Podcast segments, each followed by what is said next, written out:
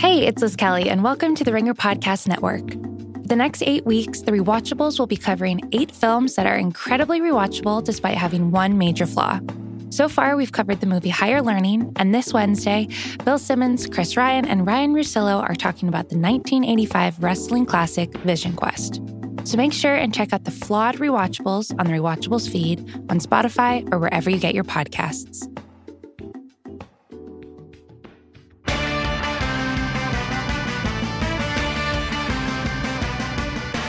All right, welcome to Against All Odds. Cousin Sal, part of the Ringer Podcast Network. Mighty Mighty Bosstones playing us in. Heel producer Jim Cunningham is with me working the board. What's happening, Jim? Not much, Sal. How you doing? I'm doing well. We're getting through this lean time, and uh, here's some three guys that can help us get it through it even faster. I mean, that, me and you, that, that would be enough for most podcasts, but not this one. Three more fellas make this work. My gurus of gambling, my wizards of wagering, my barons of betting, my overlords of the odds, the degenerate trifecta, Harry, Brother Bry, Darren, the parlay kid. What's happening, fellas? What's going on, Sal? Hey, Sal. What's going on, buddy? Oh, man. We have a lot to cover. We're making it work. These uh, non football weeks, we're going to make it work. We have the Wilder Fury fight, obviously, NBA Rookie of the Year talk. Uh, we're going to discuss the XFL a little. We're going to take a ride on Captain Morgan's Make Believe Riverboat Casino, Sharp Tank, where you guys present your best bets. And, and I'm very excited about this. We have a very, very special guest coming up later in the podcast. You know, this time of year is good because we get to talk to whatever guests we want to. We're not tied to Antonio Brown coming on or Colin Kaepernick or whoever the ringer or Spotify sticks with us. I, I, like those guys when they're on, but you know, um, in this hour, we're going to talk to the mastermind behind Super 70 Sports account on Twitter. Ricky Cobb is joining us. Simmons, Bill Simmons got me hooked on the account. I feel like I got everyone on the program hooked on afterwards, except for one person on this podcast. I look does not follow Super 70 Sports. Parlay Kid, you want to guess who that is? Uh, do we need to? It's got to be Harry. Yeah, of course it's Harry. Of course it's Harry. I just wait for you guys to send me stuff. So we just that's all we do all day is send each other Super 70 stuff. Jim Cunningham, you follow, you're in on Of it course. too. But Harry apparently he if you can't help him pick winners in WNBA, he doesn't care. He doesn't give a shit. He doesn't want to follow you. He's missing out. Joke's on you, Harry. That's all right. I guess so. All right. I will I will I'll try not to tell uh, Ricky Cobb. That's the mastermind behind Super 70s. Try not to tell him how much Harry hates him. But let's talk about Wilder Fury. Uh, the fight was Saturday night. It was very entertaining. It was one sided, but I thought very entertaining because the last thing you want to do, especially in a uh, heavyweight fight, is pay 75 bucks. Two big guys hanging on each other. I feel like we saw this with the Klitschko's for many, many years. They would win not convincingly or convincingly by points, but this was not the case at all. It was, first of all, odds wise, this went off around even. It started off. Then Wilder, everyone started betting Wilder. Went up to 160. Everyone had him. Uh, and he lost. He got destroyed. He got hit with some bombs. Um, stopped what in the sixth round. Probably could have been stopped in the fourth round, but also probably could have gone to the eighth round. So it was a weird fight in that regard. Um, if you had Fury by KO, TKO, or DQ, that was five to one odds. If you had Fury in the seventh round, pays 40 to one. Brother Bry, what you had, I just I just felt like the tide was turning. I love the under. I know you love the under in this fight.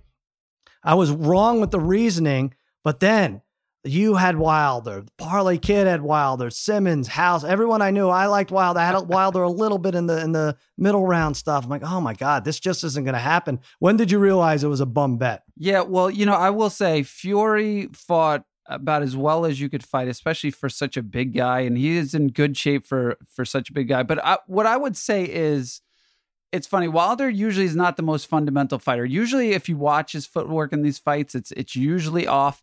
It was more. It was exceptionally off. Um, I don't know if it was from his outfit coming into the ring, but I will say in like the first round he landed a decent right, and the second round Wilder landed a, a, really good right hand, and it didn't even seem to phase Fury. And he just kept, you know, he was just coming forward. And you knew at that point in time, I knew, I, I was thinking, I said to my friends, I was like, there's no way Wilder's, he's definitely not winning a decision. So he's going to have to land some freak punch here. And, um, you know, as, as, you saw, Fury just, you know, beat the shit out of him. Uh, He he did about as well as you could. He leaned on him. He put all that weight on him. It, Wilder just seemed like he was off, uh, especially in the th- starting in the third round when he ruptured his eardrum. I mean, he was off. But like, uh, I, I would definitely say even in the second round, you kind of knew it was it was going that way for this fight. I think they said he didn't rupture his eardrum, which like Oh, I, he I thought Right. No. I don't know. I read that maybe he didn't, but uh, that would make the most sense. That's what we all thought. Like, well, his equilibrium's off. He's just not there. You know, even in the first and second round when he wasn't getting hit with the bombs, eventually he did get slugged. And uh, it's like, all right, this guy, it's it's only a matter of time here, especially since he's not throwing uh throwing back here really. But um, yeah, it was rough. Now, Parlay Kid, the rematch is going off at minus 260. He's exercising the rematch clause, Wilder is going off at minus 260 for uh Fury favored. I've saw I saw minus 300 somewhere. I saw minus 220, but for the most part, right in that minus 260 range. Is there value in Wilder? I kind of think there is, but I want to hear your thoughts first. Yeah, Sal, there's got to be value in in Wilder here. Um, everything you're saying. I mean, listen, I think we we look at Wilder and he just uh, everybody assumes he's the better athlete in the ring, but he's really not. Fury's the better athlete in the ring. But that being said, Wilder's power is not going anywhere. He still has that knockout power at any time. I do think he will be more motivated in this third fight to put on a, sh- a much better showing because he really did look. Hate to say, I thought he looked kind of terrible in this fight. Yeah. So I think there is going to be some motivation there. And on the same, in the same token, you know, will Fury get a little complacent now? Will he maybe regress for one fight? So I think if all that you know factors in, where Fury maybe, I don't know, it starts putting himself on cruise control a little bit, and Wilder amps his game up a little bit. I think if you're going to get uh, Wilder at plus two hundred uh, to win that fight, I think there's still very good value in that. Uh, I wouldn't, Right. I probably wouldn't be betting it, but uh, I do think there would be some value there for for. for I might bet it. I, I think it's, you know, and, and obviously not based on anything we saw out of Wilder Saturday night, but I think just like you said, whenever you get two heavyweights, first of all, the idea that both of them are going to come into the fight in shape. This time, obviously, Fury came in shape. That surprised us all. Uh, next time it could be Wilder. You know, who knows? How, uh, maybe the celebratory uh, kick the stuff kicks in for Fury the way it did the first fight. We know that they could fight evenly. They fought to a draw the first time. So if I think if you can get plus 220, plus 240, not happy with the way Wilder fought uh, the second fight, but I still think there's good uh, value in there. By the way, Fury claims that he drank between 20 and 30 cans of Diet Coke a day. A day.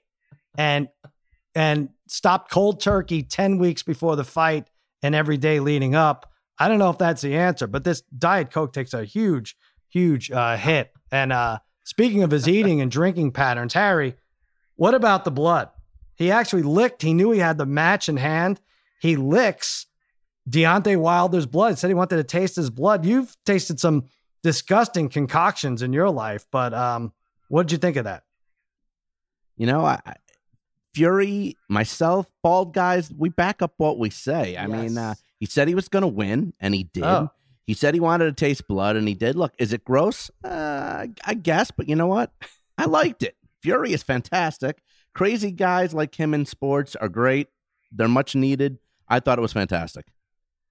What I mean, but you've had some disgusting things too. What is that dumb Sonic shake you have that everybody no no one likes? Oh, it's uh, what is it? It's um a blue coconut with grape with lemon mix, and then you throw in nerds and a squirt of Yeah. uh, a squirt of lemon.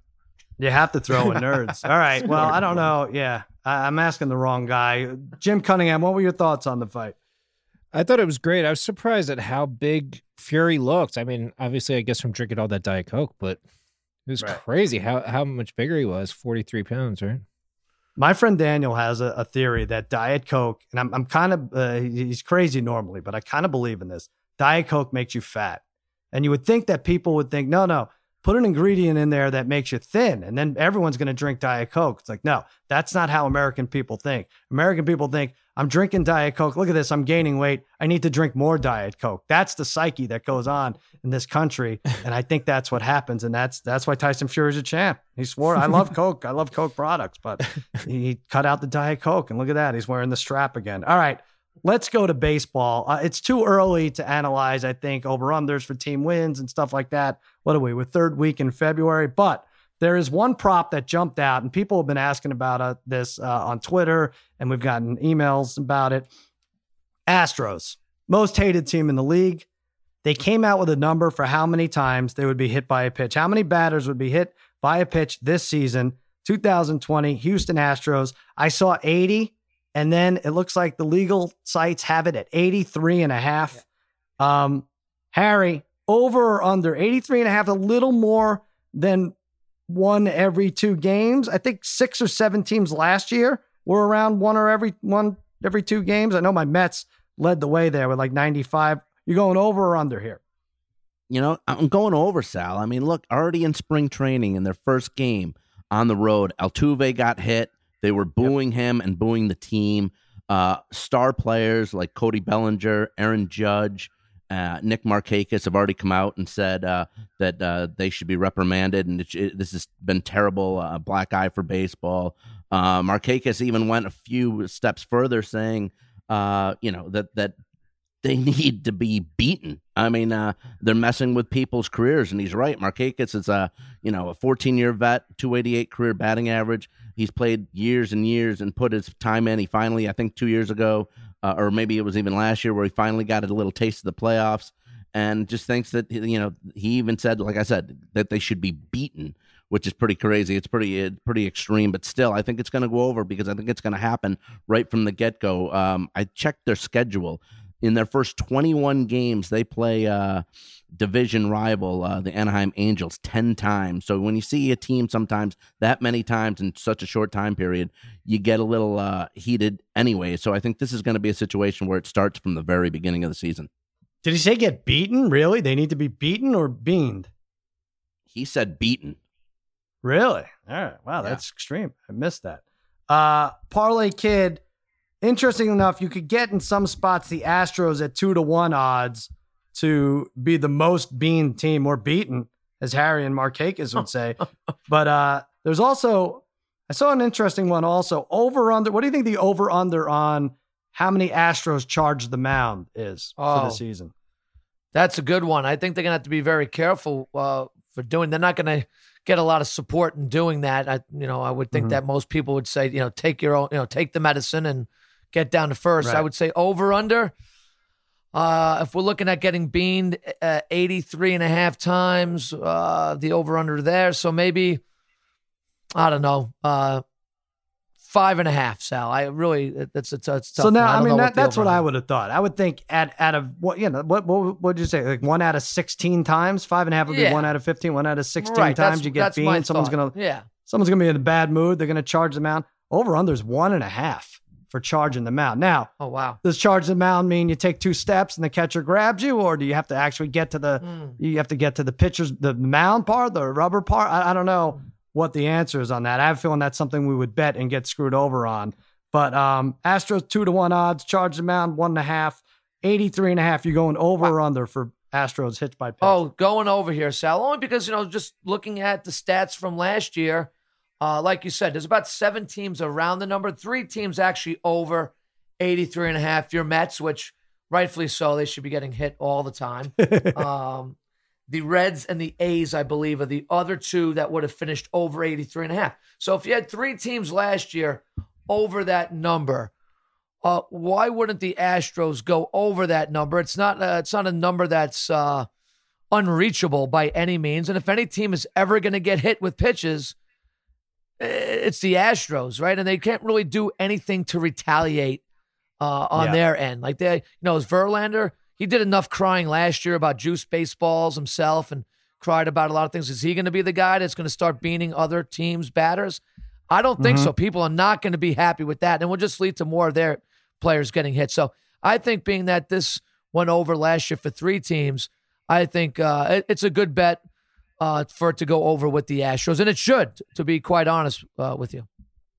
Here's the only thing. uh, By the way, when you talk about the Mets getting hit, I don't think that has anything to do with. I think it's just they don't know where to stand. They're, they're just too stupid players. They have no idea. They look at these lines. Oh, that's a box. Do I stand to the left of this? So they'll maybe they'll figure out this year. Uh, my stupid Mets. Um, the other thing is, how about that if the Astros do start beating opposing player, then they Yeah. could just be full on heel. Jim Cunningham, Ooh. you know everything about being a heel. How about that if the Astros just start beating players?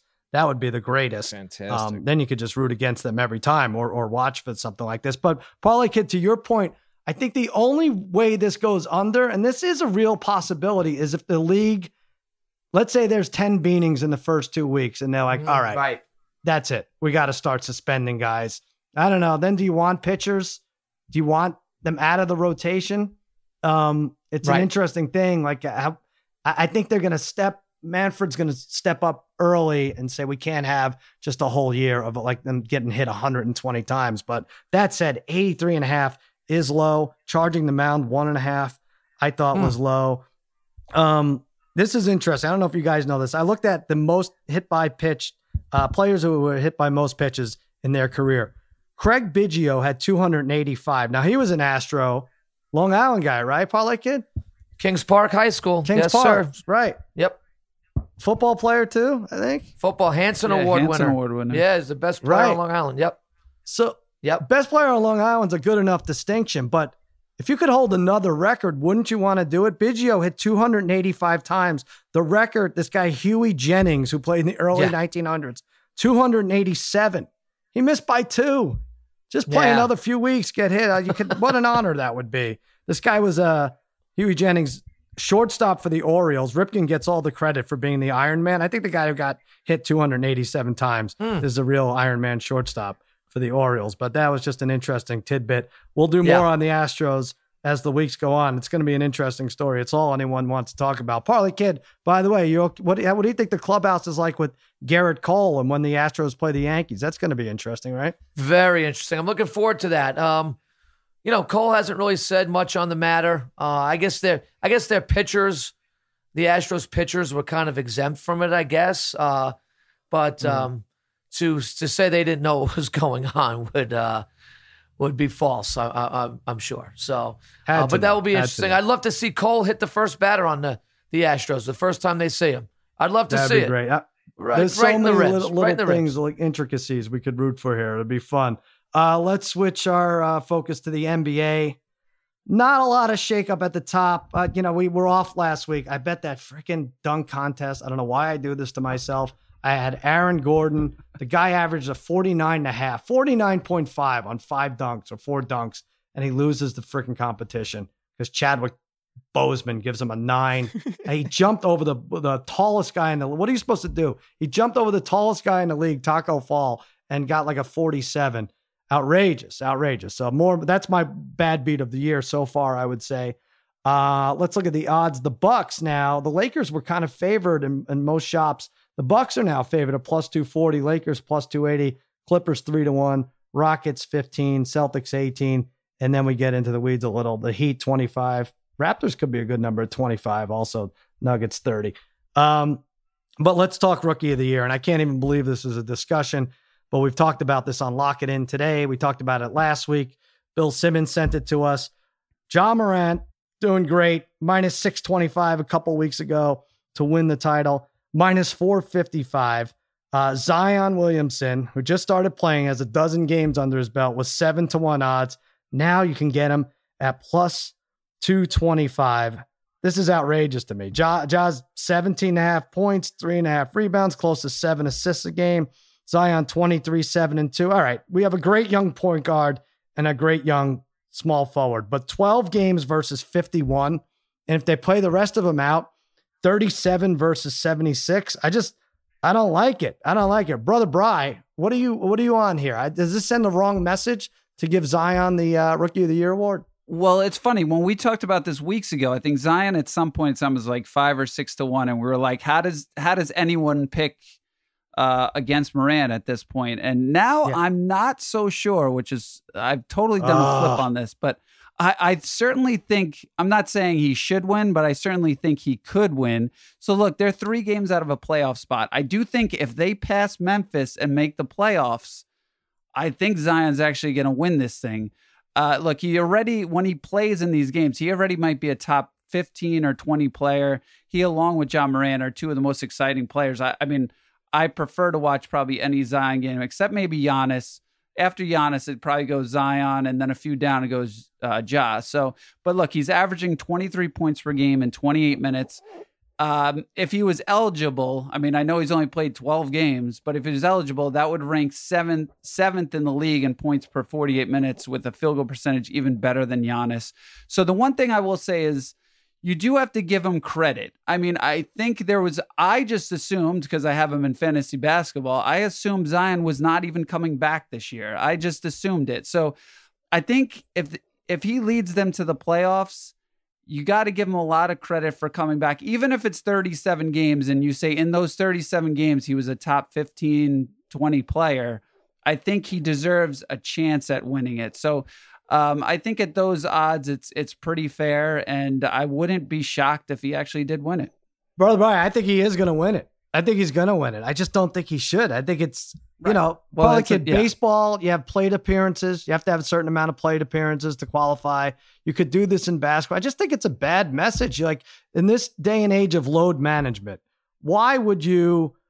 Let's say your team's going to make the playoffs anyway. That's not the case here, but why would you rush back if you're if you're going to get the hardware for rookie of the year playing less than half the games? It's going to be 37 to 76. I said uh, if they play out the rest.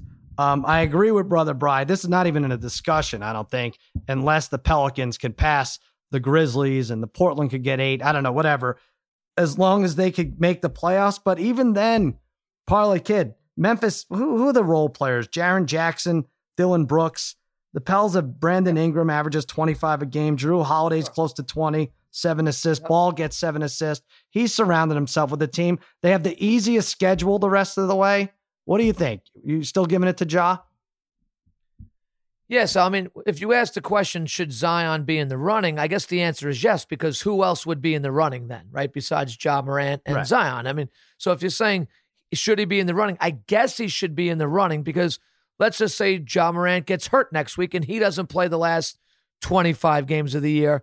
And then I, I think Zion would have a legit claim at this Rookie of the Year award. But uh, let's just say they both finish out the season and play in the remaining uh, most of the remainder uh, remaining games. Uh, isn't part of the rookie test of playing through this grueling 82 yeah. game season? That is a big part of this rookie season. The guys haven't done this before at an NBA level, playing through it. And to me, you know, Zion, Zion was able to rest his body uh, for a good amount. I know he might right. have been, well, he had some rust, basketball rust, but the hard part is making it through this grueling season. And Morant's numbers uh, are fantastic. He's oh, got he's a guard shooting close to 50%. He's at 49%. He, yep. he has been a fantastic player. He's taken a team that would have said they were like in a kind of a rebuilding year, and he's really elevated them to playoff status. Um, what a player he is. Uh, he deserves the, the award, providing uh, his game and he, that he stays on the court and his game stays the same over these next uh, two months. He deserves that award rather than Zion playing 37 games, no matter what number he puts up, because part of it is the grind of that 82 game season. Right. Uh, that's a big part of it for these rookies. So Ja Morant deserves it. Zion's going to be in the running because let's face it, he's isn't he? He's he's the next uh, you know he's the next poster boy for this well, yeah, he's the face so, of the league, and why you know, sell him short you know, on anything if that's how you're going to build the league around him in the post LeBron era, right. right? I mean, that's how right. it's kind of got to be, right? So uh, that, right. it all makes sense that they're going to give it to Zion, except that I don't think he deserves it. And so, what are we talking does about not. here? So, how many more weeks does Ja Morant have to play? Like everyone's saying, well, what if Ja Morant gets injured? I'm like, okay, what if he yeah. plays three more weeks, and that means he missed. If he plays he seventy games, like Sal, sixty-one. He should. I know it's yeah, crazy. It's crazy. Should still Look, be enough. It should still be enough.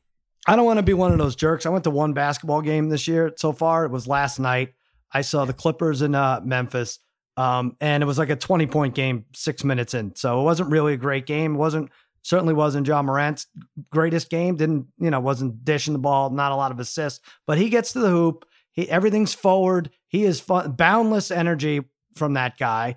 Um, and the other thing I noticed, Kawhi, obviously one of the top five players, he has boundless energy too, but it's because he rests so much. Like that, like, yeah, you're gonna look great if you haven't played all these games. I think. I just feel like some players are are wired differently, and it shouldn't count against Ja Morant. Um, so all right, I'm sure we're gonna be arguing about that later in the year. Now, XFL, I guess 30% of the season is over, right? Three out of 10 games. Um, if you're watching, we could maybe now get a good feel for these teams, which ones are good. Uh, I could maybe get a grasp on it. Harry, though, on the other hand, on other platforms, not this one, of course, is making a name for himself as an XFL uh, handicap specialist. Harry, how do you do it? You know, it, it's basically you, you, I'm. It's a lot of t- you're basing it on the talent, and the talent level is okay in this league, but what you really have to base it on is the overall quarterback play. And some of these teams just don't have it. And if you don't have it, you're not scoring points in this league. There are like three quarterbacks that are pretty good in this league as of right now. And that's what you really have to base it on. And that's what I did last week with uh, Jordan Ta'amu of the, the Roughnecks. Uh, he's excellent. He, has completing like 78% of his passes. But overall, Sal, I really like the Houston Roughnecks at plus 165 to win this uh to win this league. You do. All right. So now I had Dallas going into this year because Dallas, Cal, whatever, Landry, Jones, what perfect mm-hmm. Dallas name for a quarterback. I mean, Landry Jones, not for the Cowboys, but for a Dallas name. Um, he was hurt the first game. I took them big on the money line. I lost. They've won two games since. They've won two road. There's not a better road team in the whole league. Uh, I don't know, right. whatever. They're 2 0. But uh, they're true, plus 275. Your Houston team is plus 165. DC plus 333, St. Louis plus 425, New York 8 to 1, LA 11 to 1, Seattle 20, and Tampa Bay 40. Harry, you like the favored Houston. Now they have the MVP, right? Right now? Quarterback. Oh, definitely. Walker. I mean, they're, they're, definitely the team, the league's most exciting team. Um, they have the MVP front runner and quarterback PJ Walker. He's got 10 passing touchdowns. He's got one rushing touchdown. He's got 748 yards passing. Um, that's 132 more than the next closest quarterback. They're averaging 33 points per game. Uh, averaging winning margin is 10. And their wide receiver, Cam Phillips, this guy's averaging 2.3 touchdowns a week. He's got seven total touchdowns to three games. Uh, he leads in receptions. He leads in yards with 324. Uh, no one else in the league has more than 260. This team is exciting, and in a league where the talent is okay, like I said, it's not great. And uh, big plays for the most part in this league, 80% of them have come from the Houston Roughnecks at plus 165. Uh, it's hard to go against them to win the championship. Yeah, those are the two MVP uh, options right there at the top, quarterback and receiver. Um, I will say, I think the under in these games, Harry, is nine and three. Is that right? That's right. Under's really good in this league. Because a lot of times these games, it takes a little while for these teams to develop in the first quarter. Not a lot of scoring in the first quarter, so that takes away obviously. And uh, Under's been a pretty good play, like you said, for most of the season. I mean, it's been great. I think two out of the first three went over. So if you went, if you just hit it the last two, like two and a half weeks, uh, the Sunday game the first week, and then the next two uh, full weeks. Uh, Brother Bry, you're taking a long shot. Uh, yeah, I have not followed this nearly as much as Harry has, but uh, have we learned? What have we learned so far in this XFL season? I don't know. It's hard to say what we've learned. You could say Houston is probably legit. Tampa Bay and New York probably stink. And uh, while it seems it seems like it might be hard to come out of the West in the XFL. I kind of like LA's value at 11 to 1. You could throw out week one, which they got blown out to Houston. But again, week one in the NFL, week one in any football league doesn't mean anything, especially in this league. Uh, it doesn't tell you anything, especially since Josh Johnson, their starting quarterback, didn't even play that game. Week two, they lost a close game to Dallas, who's decent. And then they kicked out sh- the shit out of DC, who I thought was probably the best team coming into last week. So at 11 to 1 odds, um, three weeks in, I, I, I don't know why you wouldn't take a shot with them. They played New York this week, so that should be another another win. So I, I just like those 11 1 odds, considering we don't really know anything so far about this league. Yeah, it's true. But Harry, that said, give us, I mean, DC coming to LA, give us the number. What's the trend on the East Coast team going west for the late Sunday game in the XFL.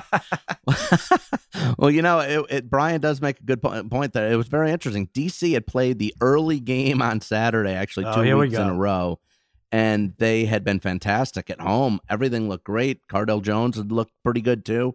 But uh, they went on the road, like Brian said, in LA, and that was uh, they were a favorite. Obviously, DC was, and they got their butts whooped. That was a crushing burial by LA.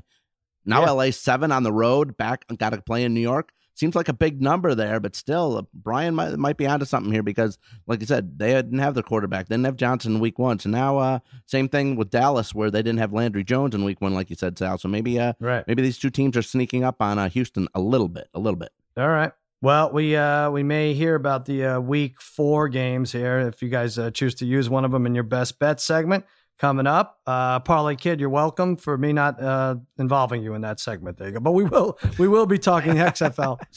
Something Uh, else, you know though, what? I Sal, have it something on in the that we did. Learn about watch the it. I- XFL. Th- What's that? I was just saying something else we did learn, like you were asking, something else you, we did learn this past weekend, actually the past two weekends, uh, about the XFL is that I pretty much can nail the games exactly and nail the exact score on these games as well. Oh, is that right? Oh, you can name the exact Yeah. score. Yeah. Okay. So you'll a be able to give us the exact score uh, at the end of the podcast and your best bet for one of the four games, and b you'll probably bet a lot of money since you're. I mean, to nail the exact score, you can bet a lot on these games, right? You, you should. If you can nail the exact score, you probably should. Oh, Everything. Right.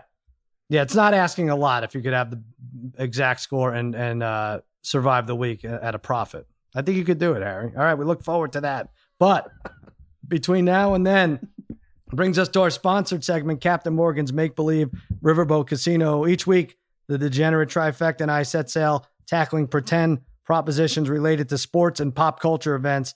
This week, the captain asked, "What is the worst excuse in sports following a loss? Is it at three to two odds? Devon, sorry, Deontay Wilder's mask being too heavy, wore like a 40 pound mask. He says it was too heavy and it affected his legs. His legs were weakened, and that's what he blamed the loss on to Tyson Fury this weekend. Three to two odds. The Knicks, they say they their hotel was haunted a few years back before they lost to the OKC Thunder. Five to one odds. Um, Richard Gasquet, tennis player, tested positive for cocaine, um, and then said he was only he didn't do the cocaine. He kissed a woman who did cocaine, snorted cocaine. That's why he tested positive. Seven to one. That's a great one. How about Harry? This is internal. Harry pulled a hamstring after losing to Brian in tennis. I'm not sure if that was the first, second, or third time uh, Brian beat him in tennis. 25 to one odds, or the field at five to two odds. Uh, Parlay Kid, let's start off with you. What is the worst excuse in sports following a loss? these are all pretty good, So I'd love to say Harry, right? I mean, uh, because all of a sudden, you know, when he was down late in the game, he, his hamstring was killing him, and I guess that's why he lost. But Right. we won't pick Harry here because I think this r- most recent one with Wilder really stood out to me because I, I was shocked to read it. I almost thought it was like a joke when I first read uh, somebody posting that on on Twitter about Wilder complaining about his uh, outfit that he wore celebrating Black History Month wore his legs down. Uh, it's quite absurd. He he was full of excuses after the end of this fight. Blamed his his uh, one of his assistant uh, trainers, I think, in Mark Breland, Yep. uh, for throwing in the towel. He br- blamed the ref for letting uh, Tyson Fury hit him with what he, I guess, deemed as like uh, cheap shots or whatever it is. So you know what? We've seen our wives walk around pregnant, right, carrying Mhm. uh, a life inside of them for months and months, and they get, you know, lard bigger and bigger, and uh, very little complaining out of at least, you know, out of my wife, and I'm sure out of Melissa as well. Uh, and I gotta listen to Wilder blame his loss on his outfit being too heavy. The, that is by far the most ridiculous excuse. Take it like a man, accept the third fight, and go win the third fight. That's it. That's right. And I feel bad because Deontay Wilder, he was on our podcast. He came on and said he had the flu the last time. And maybe I read into that too much because now he seems like he just makes excuses. But I liked him on the podcast. He was on Lock It In. Seems like a good enough guy. But you're right, Parlay Kid. It just doesn't add up that this is this mask. By the way, do a dry run. See if you can carry this mask. Why is this the first time you're doing Yeah. it? It's a pretty big, pretty special night. Um, you know, uh, Fury gets carried into the ring. Maybe he's onto something there, in addition to cutting down with the Diet Cokes. But yeah, I feel the same way. It's one thing if you say you took the mask off and the light screwed you up for a minute and a half, two minutes. Uh, that's one thing. But yeah, you're right. We've all carried kids, 40 pounds, 50 pound kids through Disneyland. We're not collapsing at the uh, at the line at true. the Small World ride, right? We're going on. We're not fighting heavyweight uh, title matches either. But I thought this was a lame excuse. Um, that that's where my money is too at three to two. Brother Bry, what are you picking? Uh, yeah, I should go Harry too, um, because when he uh, when he said claimed to hurt his hamstring. This was in the first match we had in tennis. He forgets that right. I played that that first match with a kids racket that was essentially a badminton racket. He forgets that, and I still beat him six love and six one the last two sets. Forgets that, but I I, I found this one really funny. I'm gonna go with. Uh, the North Korea's women's soccer team, who claimed after losing to U.S. women's soccer, I think in the 2010 World Cup, they claimed the loss was because their players were really weak because they had been struck by lightning a month before the match. Wow. Um, so they had been weakened. Oh, the whole team, I guess, was was weakened by being struck by lightning. So I, I found that funny. That's something that North Korea would say. Um, so uh, I'll go with that one. That is spectacular. Wow. Uh, controversy in North Korea. Who the hell would have thought that? All right, Harry. Harry, what are you saying? What's worst well, excuse? First of all, the one with me in it. I, I want. I'm gonna come to my own defense here and say Good. that it wasn't just uh, it wasn't just the second time when I played Brian. It wasn't one hamstring. It was the two hamstrings. I got two pulled hammies. Oh. So just and that was true. That's not false. Anyways, I'm I'm gonna go with uh I'm gonna go with the seven to one. I'm gonna go with uh Gasquet testing positive for uh, cocaine. Look, Sal, you know uh, uh he's French. Uh, my last name is of French descent. I want to give him the benefit of the doubt. Uh, he's been a pro for 18 years, and he's got a Q in his name. And you know how I love uh, the letter Q. Oh, I should have known. But this story is just insane for him to actually claim what he claimed. I mean, it's it, we would have been better off just saying he tested positive for cocaine, cocaine, and that's it, instead of saying what he said. So I'm going to take uh, Gasquet at seven to one. Wow. I said Gasquet, but yeah, it is Gasquet. But yeah, of course Harry's going to take this. I mean, you have a name with a Q in it, and cocaine is in the uh, is in the title description. Harry's got to be all over that. There's no question. Never no snorted question. it in my life. Never. See, I don't know. So I think that's an excuse, like the pull hamstring. I'm not sure if I'm buying it. Uh, Jim Cunningham, I know you're going to jump in here. What do you like? When I saw Wilder and Fury come to the ring, I actually said that uh, it's weird that Fury's being carried and Wilder's got to walk around with that outfit on. This could be yeah. something. So there you go. So I actually believe that. Um, so I'm going to go with Harry's pulled honey baked hamstring because you have to have a hamstring to pull one. So I don't think he's got any muscles. That's true, Harry. Can you prove that you have a hamstring? You, you, you have all these doctor visits. Can we get a note saying that you have a hamstring? My calves are stronger than all four, all, all, all four of you guys combined. all right. You do have big cat. I think it's a different, uh, different part of the leg altogether. But all right. Uh, that's another week of Captain Morgan's Make Believe Riverboat Casino. No matter how you live like a captain, Captain Morgan reminds you to please drink responsibly. Captain's orders, Sharp Tank. These guys give me their best bets. I buy one of them. I jump on board. We bet them. We suffer through it over the weekend. And then uh, by Monday, I forget who the hell we have, and I have to ask these guys who who we pick. But brother Brian, let's start with you. I think you've been the winner, right? Three weeks. Uh, actually, I think I've won. I, have won all three this year. I think. Uh, I think I've won five in a row though on the sharp. Wow. Tank, I think going back to last nice, year. Brian, but nice. I, you know, the thing is, I don't. I don't really love anything this weekend. But I'm gonna go with the huge underdog and take. Um, I I was looking at decisions here, but the odds weren't great. So I'm looking. Uh, at Jesse Vargas plus 475 to upset Mikey oh, Garcia. No. This sh- th- I know. I'm sorry. I, I figured you would love Garcia in this one, but this should be an awesome fight. Should be a ton of punches thrown. Uh, the one thing I will say is, look, Vargas is going to look huge next to Garcia, who who lost his only welterweight fight against Errol Spence. So that was obviously Spence is awesome. So you can't even look too much into that fight. But we don't really know how Garcia is going to handle this larger weight class that Vargas has been in for a little bit of time. But again, he's going to look huge. I think it's going to be a really competitive fight. I just I just like the value at plus 475 here. I'm not saying he's going to win, but I think it's going to be a decision.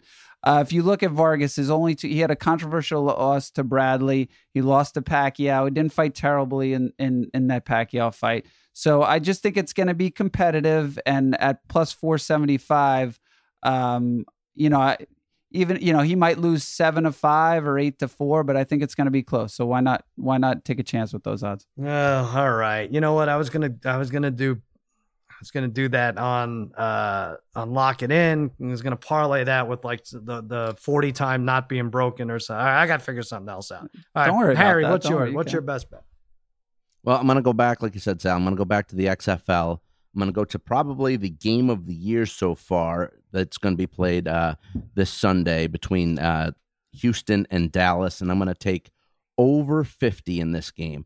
Look, like I said, on the uh, OddsShark Skype show on Fridays, I'm 2 and 0 with my best bet. I had uh, 29 to 10 prediction of the St. Louis Battlehawks last week. The final was 29 9. I'm 2 0. And like I said, I'm going to take over 50 in this game.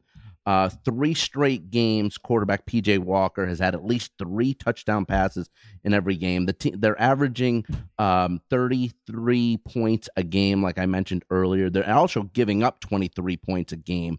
And so you mentioned Landry Jones didn't play for Dallas in week one. Um, he's played the last two weeks. They've scored 24 and 25. He's got four touchdown passes.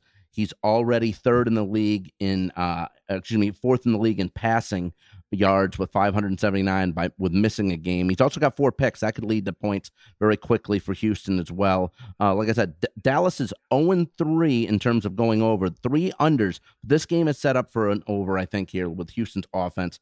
Uh, and again, this the, their wide receiver Dallas Donald Parham he's got 217 yards he's third in the league in receiving I think this is going to be a shootout in Dallas I think over 50 is my play I I say Hmm. Mm. they hit 61 points exactly on Sunday Wow.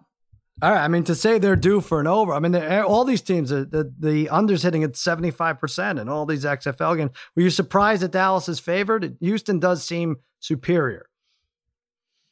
no Houston's a one and a half point favorite Oh, Houston's very. I thought I saw it the other way. All right.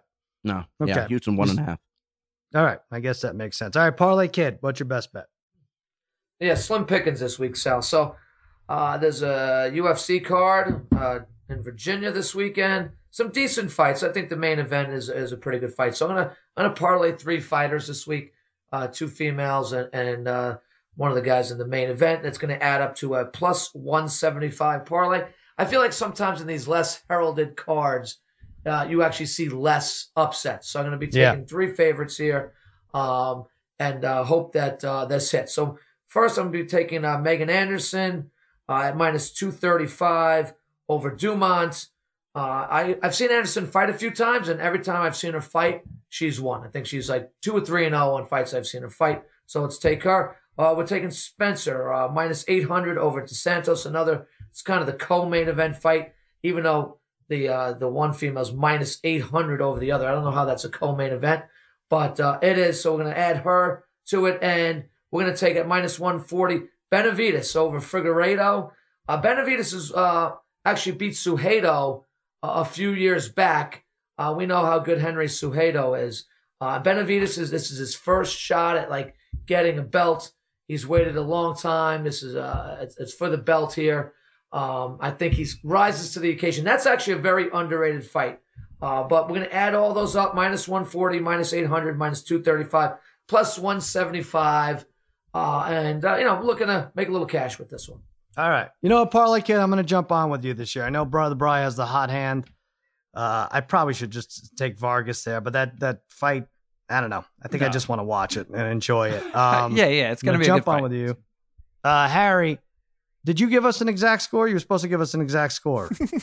uh Houston 31 uh Dallas 30 how's that Well, so now he's going to say he was rushed, right? He's going to say we put him on the spot, even though he he bragged and teased an exact 31 score for us. Houston no no no Houston 31 30 31 30 Houston. So it's basically falling right on the spread, but you- you're going way over with this. All right. uh, yeah, I'm going to stick with uh, parlay kid, Anderson, Spencer, Benavides plus 175 on the parlay. Also, like Harry, tell me what you think of this. I'm taking, uh, I'll lock it in in real life, whatever you want to call this. Koepka, 25 to 1 to lead the first round of the uh, Honda Open. I like it. Second, second last year at the Honda. Seems focused. Right. See, he was like eyeballing. He, he stared down Tiger Woods, talked about it in GQ at the Masters. He's really just a force. I like betting him. That's a fun one. Um, Jim Cunningham, you don't have a bet, right? I'm, I'm guessing you don't have anything, right? No, but this weekend I like uh, Tom Gun Live live in Yes. Los Angeles Saturday night at Catch One. Get tickets at tomgunlive.com.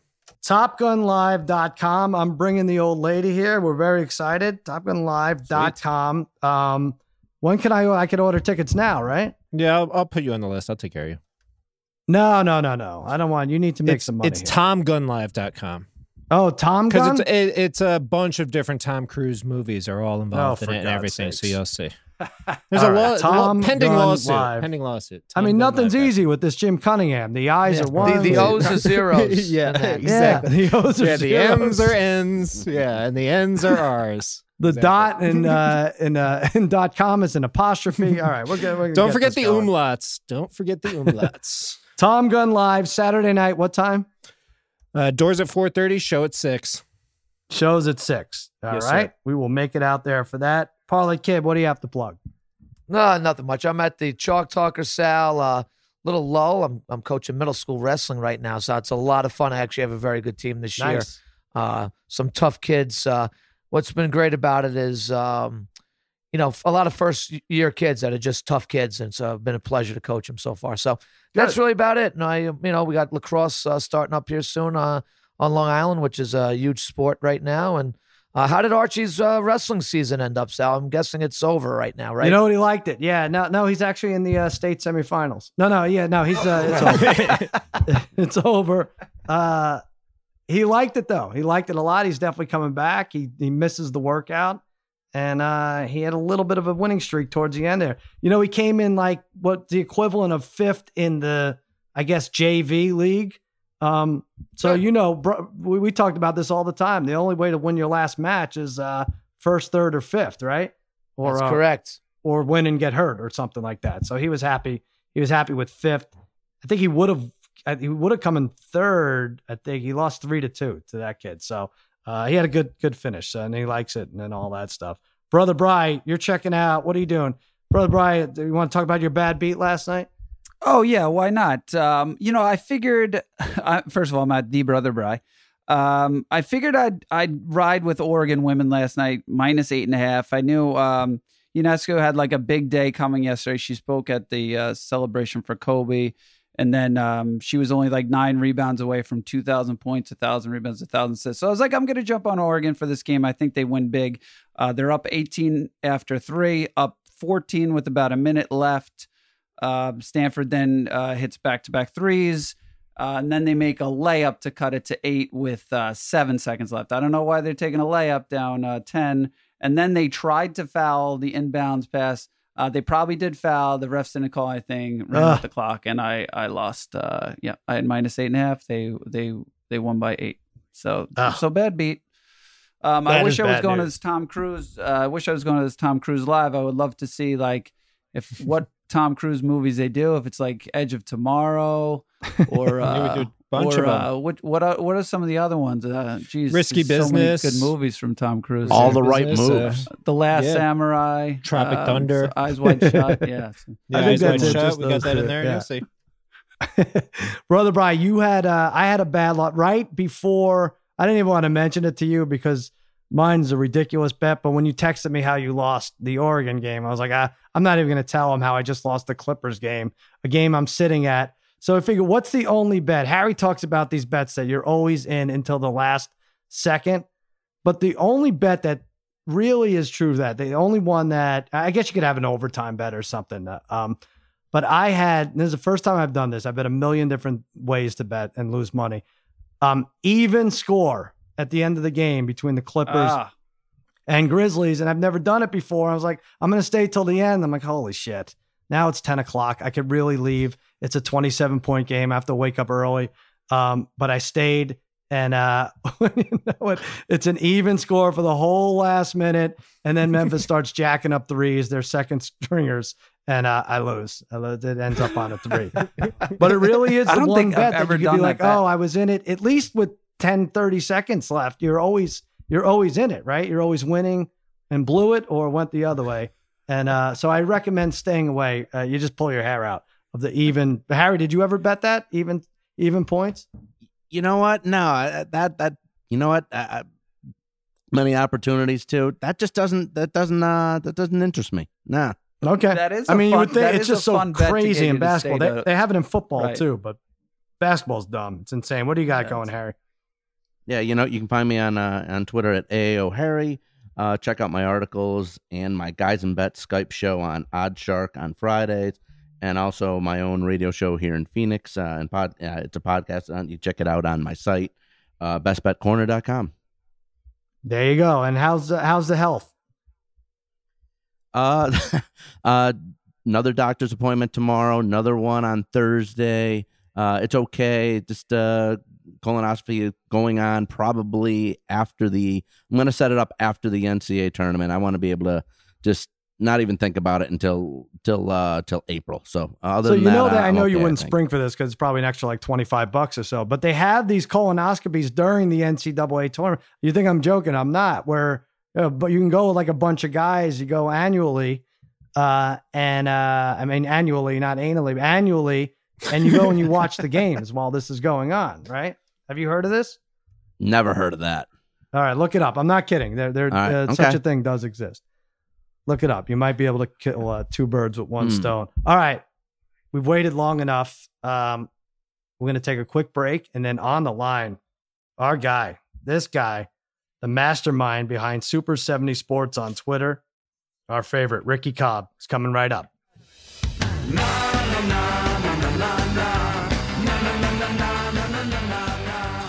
All right, welcome back to Against All Odds, part of the Ringer Podcast Network. My next guest, you know, I get excited to have some guests on, and sometimes I'm just pretending. I'm a real phony in general, but this week is no joke.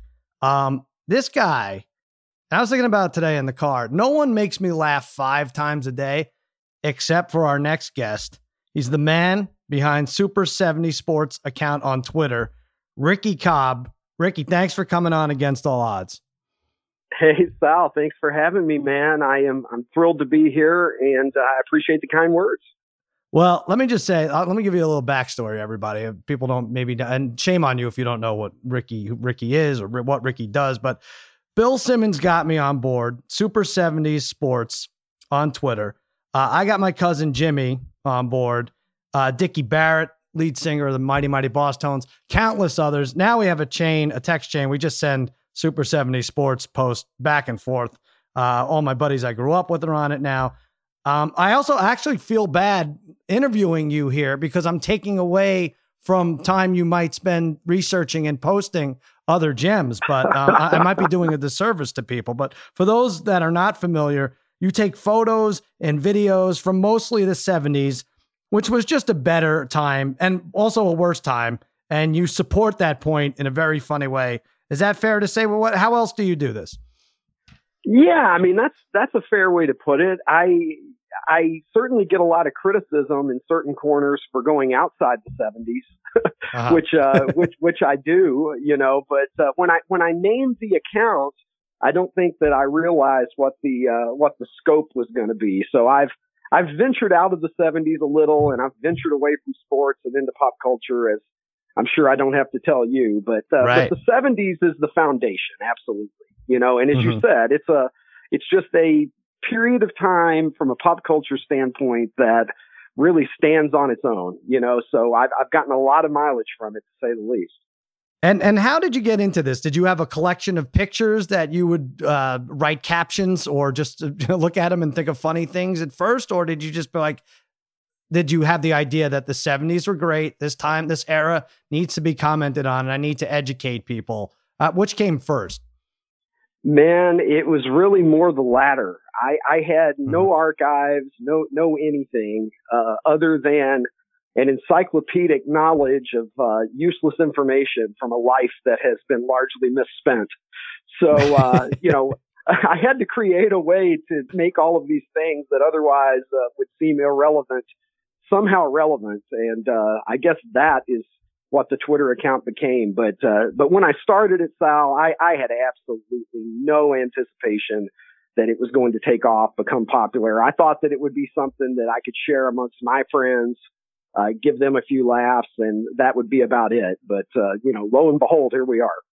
No, I mean you really make and break people's days here. I mean, uh, not, not break. So there's no there's no breaking really it's just uh, yeah, belly laugh after them. belly laugh. Yeah, exactly. now I want to. Yeah, I, you know it's weird having you on and asking you is basically like having a comedian on and saying, okay, what are some of your favorite jokes? But I want to hit some of the genres you. Um, like for instance, you like like uh, the facial hair in the 70s, for instance. You you'll have one or two posts a year, uh, I'm sorry, a week, commenting on the facial hair of baseball players, football players. One you had yesterday, I think it was a football player. Like his head looks exactly the same upside down as it does uh, right side up. But what what which are some of your favorite um, fa- facial hair facial uh, hairdos of the past? Well, you know, not not only was there a greater array of facial hair stylings in the 70s, but the, mm-hmm. the best thing about it for me is that there was a sincerity. You know, today it's like you get these hipster beards and you right. don't know who's being ironic or who they're paying uh, uh, homage to in their own mind. But these guys in the 70s were like, hey, look, you know, we've, we've come out of the 40s, 50s, 60s, and man, we, it's going to get crazy, right? So it's it's almost like guys were just inventing the most bizarre uh, beards possible. I was always a fan of the uh, I was always a fan of the beard with the uh, with the chin hair cut out. You know, yes. that very Civil War kind of look. Uh, the the guy that you were describing, uh, his football card where he, he had male pattern baldness and uh, and he'd also gone with that beard. So sideburns, oh, you know, my God, the sideburn was was absolutely nothing less than an art form in the '70s. You know, and then you get into you get yeah. into afros and and and guys going with perms. I mean, it, it, it was a it was a pretty great time. Obviously, uh, I think the '70s, you know, probably the probably in some respects the, the pinnacle of the of the mustache and, and perhaps facial hair in general as a as a concept. I, I don't. Yeah, I think it was. It was different. God, you know, I, mean, you know? I remember I, am friends with a lot of Red Sox fans. I, I know feel bad for me, but you know, and they loved it. They, they had the Varitek. They had all the guys with the facial hair, and they had the helmets that looked like they'd been through a fire. Like, yeah, these are gutty guys. But you point out guys like, I mean, like anyone with big hair, like Oscar Gamble or just big hair in general, you really had to want to have it because you couldn't keep a cap on your head back then, right? With that kind of, it, it was a real hindrance. Yeah, I mean that, that's a commitment. You know, sure. I, I, remember Jose Jose Cruz uh, playing yes. left field for for the Astros. I mean, he would always lose his cap. It seemed to me, just even mm-hmm. on routine balls. You know, if he had to move three feet to his left, the cap came off because you know, with with the fro, he would have needed like a size 11 cap. You know, I mean, they right. they just they just don't make them uh, for that. So yeah, absolutely. You had you had all these guys who, uh, who were out there, and you know, they were they were obviously more worried about what was going on after the game, I think, than than the game sometimes. And if that was the price they had to pay, you know, was losing their hat, then uh, they were happy to pay it. Right, and then you have things like um, just just odd thing like people just don't understand like you'll you'll show a family driving without seatbelts and you know four people in the front seat or uh, kids playing on the monkey bars like 30 at a time you know 20 feet in the air and there are supposed to be people watching over them and they're just not right? Like just uh there's a more of a laissez-faire attitude right in the 70s yeah i mean you know the, the, the thing about it sal is we really had to earn adulthood you know, right. I mean, you, you look around and you see, uh, you, you see a 40 year old man or a 50 year old man in this society, you can just you can just look at each other and without saying a word, just nod, you know, because you both know that you were going down the uh, you were going down the highway at 80 miles an hour with no seatbelt on, inhaling secondhand smoke for uh, for probably a good portion of your childhood, and then when you got to uh, recess at school, you know, it was it was basically just this obstacle course of terror that they right. that they sent us through. So uh, you know, there was a lot of character building in our day. Well, and then also, man, I just it just occurred to me, you had to have your fun on the playground because when you got home, what did you have waiting for you? And you point this out too: the handheld football games, the electronic games that we went crazy over, the Mattel game with the th- the basically five flashes, and you had to get the one all the way on the left to the right side uh, for ten yards. Um, you showed yesterday some stupid water contraption with rings. Um, what, what, were our parents thinking? Like this was it. This what, was going to get us going. this stuff? Like seriously, I mean, no no kid from this generation who has an iPod or, or a oh, smartphone no. ever gets to complain about anything e- right. ever again. You know, let let them go back and spend a weekend with the stuff that we had, and they're going to be tapping out. But But Right. for us at that time, you know, the the bar was pretty low because we didn't we didn't know any better. We we we thought that uh, four hours of cartoons on Saturday morning was just how the world worked. You know, we didn't Mhm. We didn't realize that there was a future where uh, the demands of children were going to be catered to much more efficiently. Back in our day, Right. it was here, you know, take we, we tacked two things together, and your mom paid a dollar for it at the store, and uh, that's going to be your entertainment for the day. So And that's a, a, a big theme of your post there, like that, you know, we just didn't know better. And so it was better. So, you know, we look, we look at you, you'll, you'll show a screen of like the Dolphins and Jets and they'll pop up the score. And you were excited to see that score because they would have the clock in there too, but they would pop that up every 20 minutes or so, like real minutes, not game minutes. And you just didn't know better. Like you're like, all right, this is just how it's going to be, right? Like, it's Well, I insane mean, that it Val, didn't. Ha- it's like wheels on luggage. Like I can't believe that wasn't invented until uh, uh, uh, as late as 40 years ago. Makes no sense, right? Absolutely. I mean, you're you're a gambling man. I can you imagine going back to, to the era that we grew up in, not knowing the score of not only the, the, the other games, but not not knowing the score of the game you're watching. if you're uh, unless you're really there in front of it, paying attention, right? You know, Right. it was just it, it was a different time. You know, I remember calling the the 900 numbers when I was a teenager and, and Oh, yeah. racking up some some phone bills that I'm pretty sure my mother, uh, you know, still hasn't gotten over uh, all, all these years later. But that was the only way to find out what was going on half the time. We were we had a paucity of information. You know, we we didn't realize how uninformed we were. but Yeah. looking back on it, we were really just dealing with bits and pieces of information. That was the jingle. Get all the sports news instantly. Dial 976-1313 and that that stuck in your head. And yeah, if you had I was too young to bet then, um, very, very sadly, but uh, yeah, that's how it would be. And then later on in college on ESPN, they'd have the 28-58. You'd have 28 minutes past the hour and 58 minutes uh, you know, past the hour. And that's when you would get your scores. And then though in the 90s, I mean now I'm getting out of the 70s, but I had a sports pager and I was like, whoa, uh, how how are girls just not dropping their pants right now? I mean, this is crazy. I'm I'm, I'm the Yeah, big man the- on campus. I was the, The only one who's to pager care. is known as the panty dropper. That, that That's that is exactly right. fact Let me ask you, how I old a a man are you? And that is true. Uh, I'm 48 years old, a youthful 48. my Oh, you are okay. So I'm 48 also. I'm 49 in July. That's interesting. So I would have thought you were a little older at least because you you skew a little older. Like um like we were young when the Love Boat was popular, right? And Battle of the Network Stars and all that stuff. But you seem to have like such a grasp on that time. Yeah, I, I do skew a little older. I think that probably most people would guess I'm in my earlier mid 50s, probably. But uh, for for whatever reason, you know, I was I don't know. I guess I was the, the guy for this job because I was I was fascinated with I was fascinated with the the 70s and was nostalgic about the 70s and the 60s for that matter. Uh, before really any kind of reasonable time had elapsed for anyone to justifiably feel feel that kind of nostalgia. But uh, you know, I remember being nostalgic for the '70s during the '80s. You know, so that's uh, Right. that that that's probably a problem that, that I have. But uh, but that mentality is you know served me pretty well. Uh, absolutely has. I mean, over. Oh, I I don't understand how you don't have like four million followers. You have the three hundred thirty-five thousand. That's that's a lot, but uh, uh, people are really missing out. Like if you like to laugh, for God's sakes, if you're, I I was going to say if you're over forty and you like to laugh, but really there is something for everyone. You hit home runs too with the like. You'll show like uh, Bill Cosby, uh, Bruce Jenner, and OJ in the same photo. Like where do you where do you get these? Are people sending these to you now, or you just? And what happens when you come across something like that? Well, people send me stuff now, and and I'm grateful for that. You know, I will get something pr- pretty much on a daily basis. I I'll get a few things from from various people, and I always tell people keep it coming. You know, because the, Mhm. the the more the more content, the better, and it's it's not easy to find great content, and as you might imagine.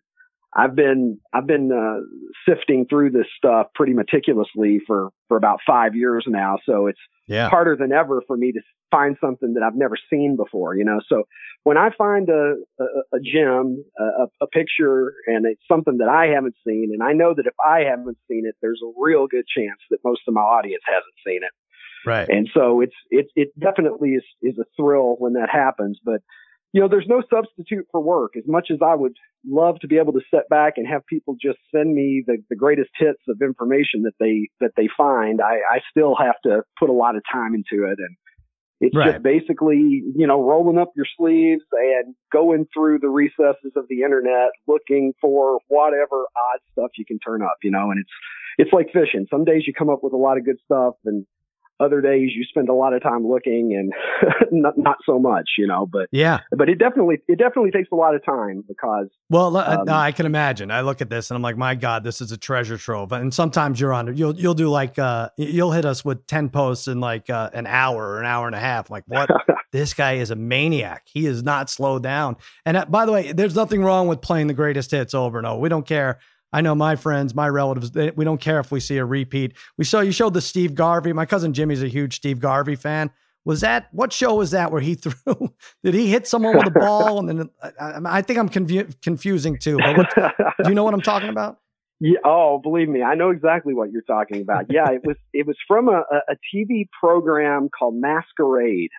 Okay. Um, and I don't and I don't know much about it to tell you the truth, but I, I, think it was like 78, 79, somewhere in that era. You know, right when he was at the height of his Steve Garvey powers, and uh, you know the Dodgers were in the World Series a lot in those days, and so. Um, but basically, a crime has happened, and some guy is, you know, the perp is is uh, running through the lobby of a of a hotel and out the door, and he's being chased. And Steve Garvey's signing an, an autograph for somebody, uh, some kid, and uh, he takes the baseball, runs outside. The guy stops by a pool, turns and throws a Chinese throwing star at Garvey. You know, just pegs it at him. right. And uh, Garvey, you know, fortunately with those major league reflexes, Garvey just gloves it. Uh, you Yeah, know, of course. back in those days, I feel like you know Steve Garvey just wore his glove everywhere, uh, Right. Right. pretty much, because you never know when you need it. And takes the ball, but you know, pegs the guy in the head. The guy, you know, plummets into the the swimming pool, and I can only hope that Steve Garvey was rewarded with some sort of honorary deputy uh, title for that. You know. Absolutely. Well, he's not a Hall of Famer, unfortunately, right? So that's that's uh that's yeah. Uh, maybe Hall- maybe if enough people see that clip, they'll uh he'll be inducted, That- right? It could get him over the top. Yeah, Exactly. absolutely. What- the, commi- the what do you do- needs to see it. If if you see a picture for the first time or a clip like that for the first time, how much time on average will you spend before you're like, all right, I got the joke, I'm sending it, I'm pressing send, I'm forwarding it, Um, I, would say the best ones, not a lot of time at all. right? Um, sometimes, you know, it, now I can work something over for a long time and really think about it, and it turns out to be great in the end. But you know, usually if if I have to spend very much time thinking about it, that's a pretty good indication that I just need to put that one away for today and come back to it Gotcha. You know, tomorrow or next week or something. I think the, the best the best captions tend to come to me very quickly. So now you're a you're a professor, right? What do you you don't do this full time? I'm guessing, right? Am well. It's uh, you know yes and no to that because I I, I put a Right. ton of time into this, but uh, but my day job, yes, I'm a I'm a college professor, sociology uh, professor for for uh, many years. Yeah, which doesn't seem like you know college professor. It seems like I should be wearing uh, you know a, a a jacket with elbow pads and Yeah. doing you know professorial things rather than being an idiot. But uh, I you know you can't put a label on me. Right. You So, should definitely yeah. be wearing a jacket, maybe a straight jacket. I'm not sure about the the elbow pads or something. yeah, But I'll yeah, say I so like sociology sociology is what the study of human society. I mean, I can't imagine someone more well prepared to do that than you. Yeah, well, you know, I I, I think that in, in all seriousness, uh, studying society and being a social observer does does sort of prepare you for for this a little bit. You know, I've always felt like the best comics are are really strong social observers. Sure. and they're able they're able to take material. You know, you look at guys like you know Larry David is a classic example of that. Bill Oh, yeah. Burr's another guy that I really like. You know, who can just take little seeds of things from everyday life and really find the the content and the humor in that. And I'd, I'd like to think on my good days that's the that's the same kind of uh, angle that I'm approaching these tweets from. Absolutely. Now, do you ever integrate the Super 70s post into your like curriculum or is that too far outside the box?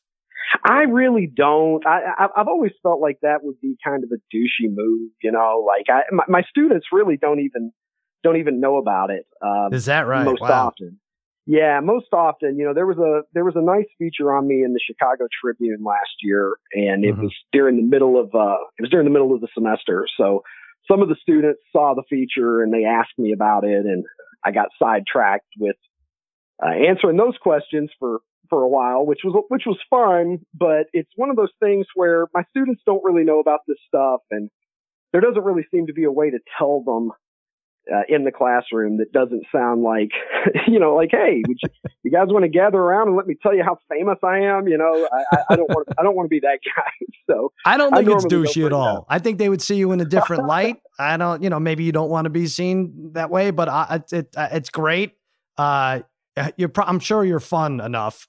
You're a fun enough professor in the room, but um, this really just takes it to a different level. Let me ask you, what did is baseball your favorite sport? I sense that baseball is your favorite sport, right? Baseball growing up was my was my favorite sport, followed closely by the NFL. Mm-hmm. So, you know, I would say throughout most of my life, you know, and those things change. Obviously, what you like when you're 12 is not necessarily what you like when you're 35 or whatever, right? But right. Base, baseball and, and the NFL have, have probably been the two that have have been the biggest deal for me. Yeah, I and I, I was the same way. I grew up by baseball. That was it. I had endless statistics. I knew them all. I knew batting averages to the fourth spot decimal. Um, but yeah, that, now I'm a I'm a gambling addict, and uh, so football lends itself more nicely to that. So you, wh- who was your team again? Who was your team growing up? Ah, man, I think that this is I think this is sort of part of my background that probably led me to be sort of this generalist uh, that uh-huh. I am. I I never really had a, a team, at least not consistently. In in the late mm-hmm. 70s, I, I became a Yankees fan because I thought Reggie Jackson was the was the coolest motherfucker that there was, you know. Right. And so I was a front running, you know, shitty little kid from Kentucky who was rooting for the New York Yankees. And then when Reggie went to the Angels, I I went to, uh, and became an Angels fan for a few years, and and and I and I just never I, I, never really settled on a team. The Cubs, the Cubs, uh, I guess, were the closest thing for me watching Harry Caray. Right. And so you know, ending up ending up in the Chicago area where I had the opportunity to to get out to Wrigley Field every year, you know, that was in, that was in some ways the thing that I was most excited about. Uh, when when I landed the teaching gig in Chicago, is I thought, oh my God, you know, man, I'm I'm going to be out at Wrigley Field all the time and I and I, and I have mission accomplished.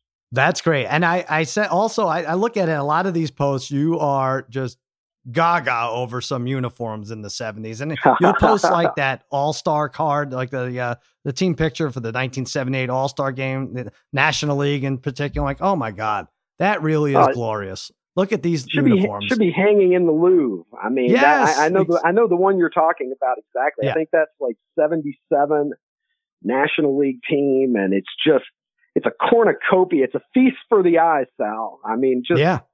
gorgeous, and and people give those uniforms such a such a hard time and talk about how ugly they are and and so forth. But I, I really I really enjoy those, and and you know, beauty's in the eye of the beholder. But I think that we could use a, a little more color uh, in the in the game today. I think uniforms have gotten a little boring.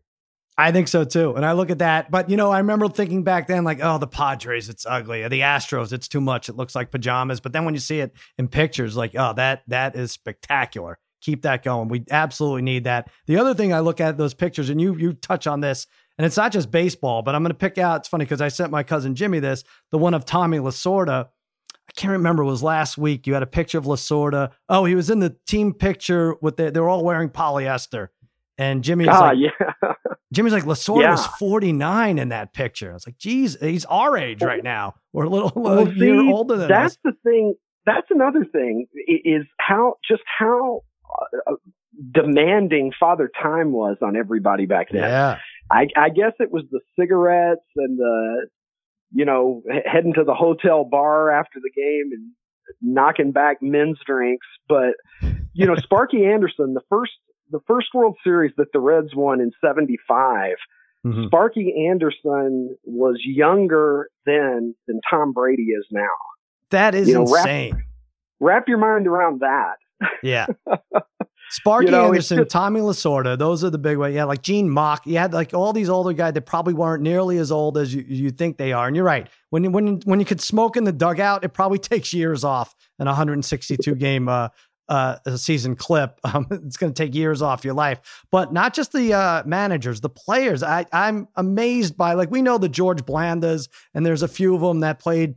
You know, it seemed like into their 70s, but you have hockey players, you have like goalies wearing w- without masks that look like they're in their mid 60s, octogenarians and everything. How does how Oh, did that it- happen? Like it's just it's a It- ridiculous time. it's astonishing too, like what passed for being in good shape. You could still Yeah. get away with, but, but, you know, and back then, you know, I guess it was in shape, but by today's standards, so many of these guys are doughy and just visibly overweight in, in Mhm. a lot of cases. But, uh, you know, back in the, back in those days, it, it was, it was a different world, you know, these, these guys weren't expected to train all year. So they would, I, you know, I think you talk about things like spring training and the NFL preseason and whatever. I mean, back in back in the day, they needed that time to to actually get themselves into shape. Now it's you know, I, I mean, pitchers obviously still need to get stretched out in the spring, but I mean, the position players they're they're showing up in Florida and Arizona in better shape than you know guys in the 70s were mid season probably. Well, and it's you know I hate to say that this is the barometer, but then you go into professional wrestling too, and you just get these fat guys. It'd be two hundred and sixty pound guys, like the the Moondogs or something, and they oh they they were the champs. They're gigantic, but now they wouldn't That make was- it a, a week in the, in the If you- WWE. you- absolutely. If you weighed over, you know, you didn't. They did. They didn't require you to do a lot of flipping and and so forth, right? You watch pro wrestling today, and there's a lot of flipping. And there's Yeah. a lot of gymnastics, and these guys are smaller and more agile. But back in our day, yeah, I mean, if, if you weighed over 300 pounds, and you know they could fit some spandex on you and roll you into the ring, you know, you, you were good to go. Just just stand there and, and punch each other, and then eventually somebody sets on somebody for a three count. You know, It- Exactly. it's it's a it's it's a it's a little different thing now. You can't really pull that off in wrestling anymore. I don't want to put you on the spot. If this is too hard, just tell me.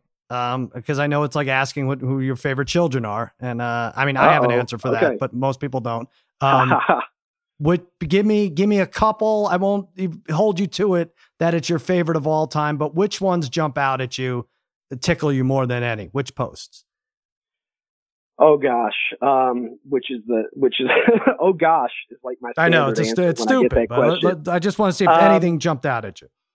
it, it's it's an impossible question because I always try to answer it when people ask me that, and then I get off the line afterwards and I think, oh God, that was a shitty answer, because you end up just saying like whatever the first thing is that you can think of, you know. Right. Um, the the Howard Cosell, OJ, uh, Bruce Jenner, Caitlyn Jenner uh, Oh, yeah. tweet is probably my favorite, just because I think that it it gave me a lot of exposure and introduced Super 70s to a lot of new people. So you know, just for the just for the fact that I think that it increased my audience a lot and and brought some people uh, into the fold, I would say that that's probably my favorite. And ima- and uh, Uh, remind me what what caption did you put underneath that one? Um, the caption, I believe, was, uh, ladies and gentlemen, I've looked into the future and you're not going to believe this shit. And, It is uh, crazy. And, and that's one that somebody actually sent me. And I remember it stayed in my phone for probably two or three weeks before I ever tweeted it because I knew when I got it that it, you know, that I had been handed something special Mm-hmm. but uh, but the caption didn't come to me right away. I mean, it's a simple enough caption. You would think that it didn't necessarily take that much to write it, but I, I remember looking at it, thinking, yeah, I'm not not quite happy with whatever whatever it was, you know, that, I, that was coming to me, and I, I I wrote it a couple of weeks later. But there, you know, there's a lot of favorites, right? I mean, lots of times my favorite is just you know whatever the, whatever the last one is that made myself laugh. I don't make myself laugh that often because mm-hmm. you do it so much, you know, it's just kind of like that's not how I see it. Even if I know right, it's right. funny, but but you know, probably a couple of times a week I'll make myself you know, laugh and I'll, I'll be, you know, sitting there with the giggles and those tweets aren't necessarily always the ones that other people like. But, uh, you know, sometimes uh, in a sneaky way, the tweets that I like the best are sometimes, you know, kind of these run of the mill tweets that for whatever reason just kind of, kind of hit the sweet spot for me, you know? Right. Well, I feel I'm not just kissing your ass here. I don't. I don't think you put up any duds. I really don't. I looked through, and well, it's a massive you're, you're amount of input. No, that, I mean that that's accurate. I'm telling you. I, I never pass over one. I'm like, ah, he, he swung and he whiffed on that one. No, you, you nail them all. You make us laugh. And to hell with the haters. You brought that up earlier. Who who the hell is is reaching out to you saying that's not right or that's not? But just unfollow you. I, like I said, you're good for a half a dozen belly laughs a day If no one's laughing and no one's getting it, just get off, right? Follow someone else. You know, I, I'm a big fan of if you if you don't like something, go consume something else, man. Well exactly. said. That's now. Listen, I, that's how I I'm worried about something happening to you, and then what's going to happen to the rest of me and and uh, and my friends and family who just uh, just adore this account. Are you healthy? Is there a is there a Super Seventies Junior? Uh, do you have uh, you have kids? Um, I I've got five girls. Uh, so, what? Yeah. I've got five girls and, and two stepdaughters as well. So yeah, it's uh there's that as well. So I kind of have three jobs. Wow. But uh but in between all of that stuff, no, I uh I, I don't you know, we don't have an emergency plan in place.